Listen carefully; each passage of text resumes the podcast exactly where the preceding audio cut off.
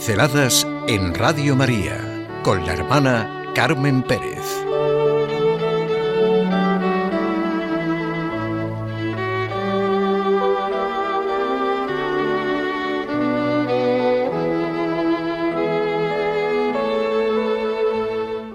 ¿Qué salisteis a ver? El Papa Francisco nos invita a abrir nuestro corazón y hacernos preguntas concretas. ¿Qué me conmueve y con qué me conmuevo realmente? ¿Por qué me conmuevo? ¿Qué salgo a ver? ¿Qué hay en mi corazón? ¿Qué esperanza produce en mí alegría y entusiasmo, deseos de vivir? ¿O con qué carencias me invaden de tal manera que no me dejan reconocer? Sí, es la pregunta de Jesucristo a la gente acerca de Juan Bautista. ¿Qué salisteis a contemplar en el desierto? ¿Una caña sacudida por el viento? Pues ¿qué salisteis a ver? ¿Un hombre vestido con ropas finas? Siempre la manera interrogativa de Jesús de Nazaret de ir a nuestras motivaciones más profundas y a nuestros anhelos, salir de nosotros mismos para ver nuestra realidad y no estar distraído con lo que ni basta ni puede llenar la vida. ¿Qué salgo a ver? ¿Qué me conmueve? ¿Qué recuerdos hay en mi corazón? ¿Qué esperanzas?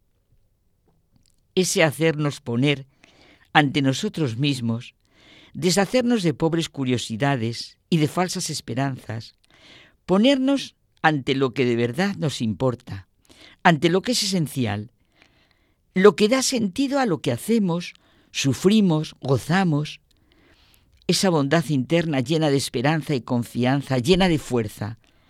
La gente salía a ver a un profeta, y como dice Jesús, más que profeta, porque era su mensajero, un enviado de Dios para abrir el camino a Jesús, el redentor de la humanidad. Ese momento vital en que se encuentran el Antiguo y el Nuevo Testamento, en el que se nos muestra lo que es la plenitud de nuestra redención. En una reflexión, una memoria que suscita esperanza, nos cuenta Benedicto XVI una de las historias de Navidad de Dickens.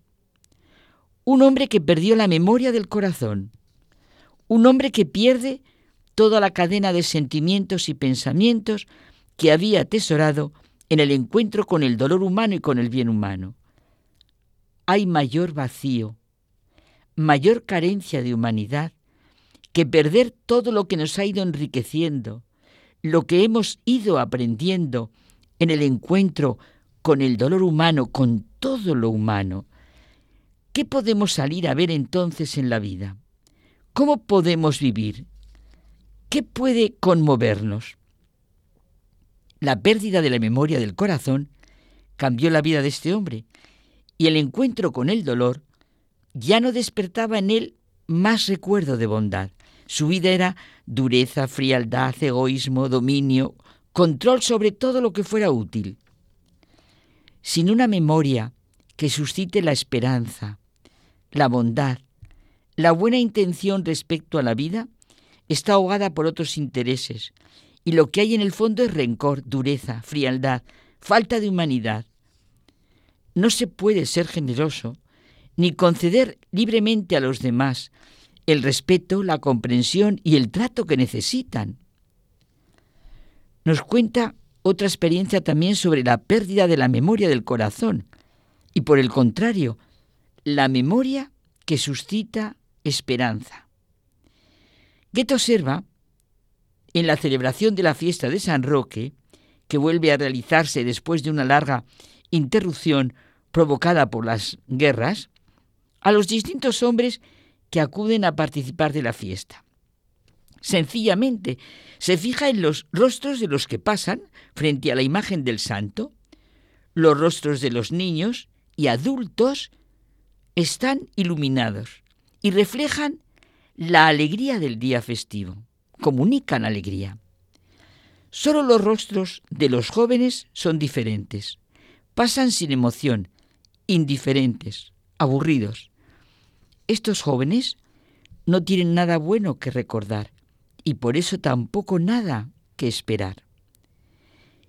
Necesitamos la experiencia del bien, ser personas que creen en el bien, que aprenden a esperar de nuevo, que se abren camino de salida en todas las dificultades. Qué gran realidad de nuestra humanidad es lo que nos presenta Benedicto XVI. Memoria y esperanza forman una unidad indisoluble. Quien ha envenenado el pasado no da esperanza, sino que destruye las bases anímicas de la esperanza. ¿No es lo que le ocurre hoy al hombre? Ha borrado la memoria del corazón, ha borrado la memoria de su propia historia de salvación, con falsas liberaciones, angustiosos escepticismos y muros de ateísmo.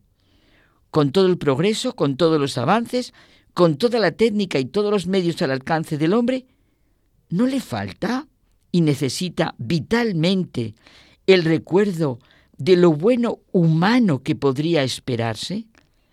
Con su querer prescindir de Dios, de su relación de hijo con el Padre, con la parodia de la alegría del sexo del placer, ¿no se pisotea y destroza la raíz de la esperanza?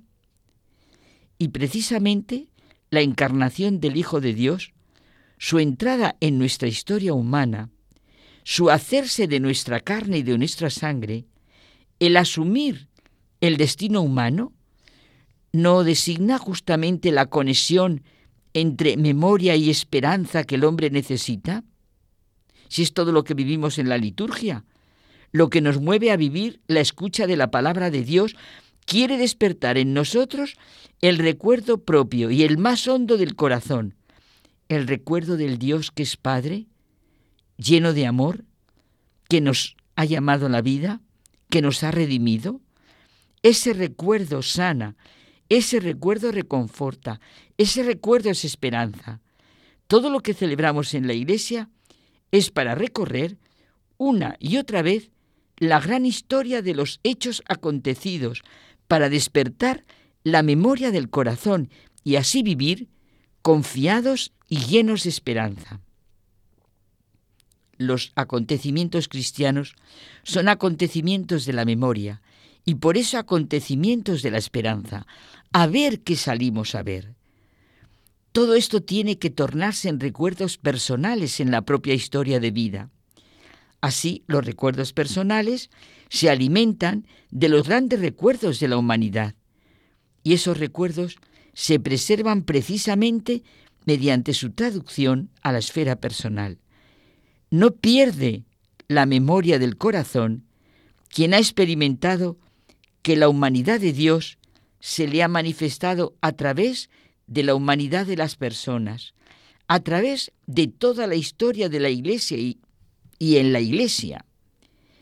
Nuestra gran tarea en la vida es regalarnos mutuamente hechos del bien y abrir así las puertas de la esperanza. Necesitamos esa memoria que suscita esperanza. ¿Qué salimos a ver? ¿Qué me conmueve realmente? ¿Qué hay en mi corazón?